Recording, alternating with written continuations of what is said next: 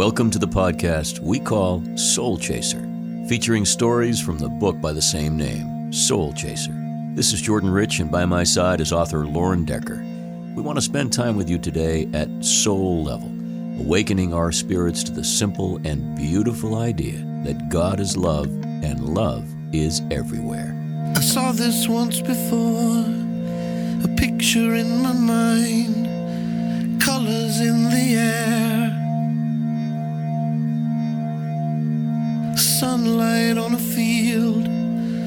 lovers in a dance, love is everywhere. Mm, love is everywhere. And now, today's installment of Soul Chaser. Hello again, everyone.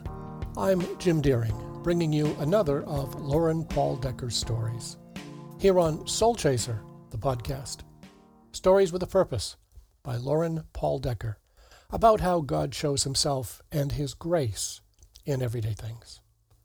Lauren's three books, Soul Chaser, I Love You Church, and the recently published Rufus. It's a great story, by the way, about a young man who was a favorite of Paul, and he meets Jesus on the way to the cross. All three are available at Amazon Books and other fine bookstores. We have a Bible verse for today, and as always, it's related to our story. It's from 1 Corinthians chapter 15 and verse 3. For I delivered to you as of first importance what I also received, that Christ died for our sins in accordance with the Scriptures. You know, the who you are is probably the who you are when no one is looking. Today's story is called Closed on Sunday. There was a certain radio evangelist whose gospel program was listened to all over the nation. Featuring music and the spoken word, the broadcast became very popular.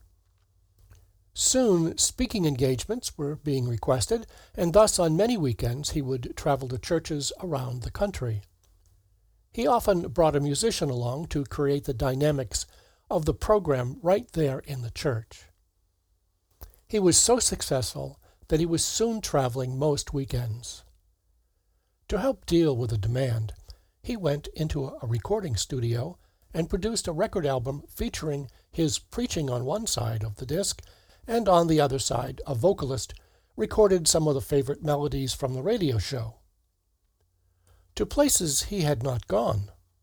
The record was the very next best thing.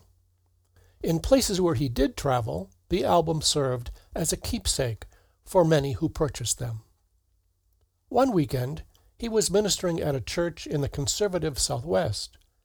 All was going well until the radio host asked for a table to be placed at the rear of the auditorium so that he could set up a display and sell the sought after record albums.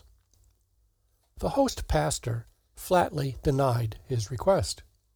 When asked why, he stated, We won't sell items on Sunday. Respectful of the pastor's position, the visiting radio preacher offered, Well, why not give them to whoever would like one and simply ask them to mail a check to us sometime this coming week? It seemed like a good proposal, so the agreement was made. Within a very short time, the albums were gone, and the display empty of merchandise. Upon returning home, he instructed his secretary to keep an eye on the mailbox, expectant of a large number of checks from the area where he had just ministered. Based on the number of records they had distributed, it was bound to be a productive week financially. But at week's end came the report. Nothing. The second week, nothing. The third week was the same. A month went by, and still not a single check was received. In fact, no checks ever arrived. If they invite me back, be sure to tell them yes, he instructed his staff. When they ask for a sermon title, tell them I will be preaching on the topic Which is worse, selling things on Sunday or stealing them? That story causes me to wince a bit. We so want to do things right, but we often fall short.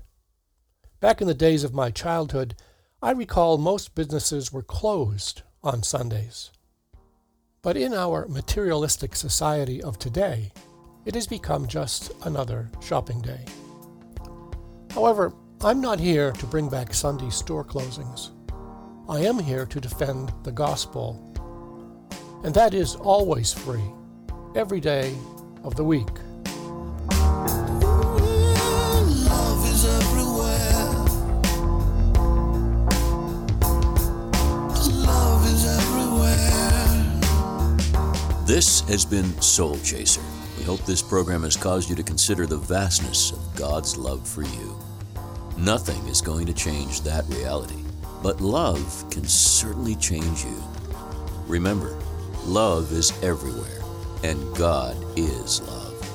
For more stories with a purpose, pick up a copy of Soul Chaser Devotions to Anchor the Soul, available on our website, soulchaserbook.com, or find it at amazon.com. This is Jordan Rich for Lauren Decker and Soul Chaser. See you next time.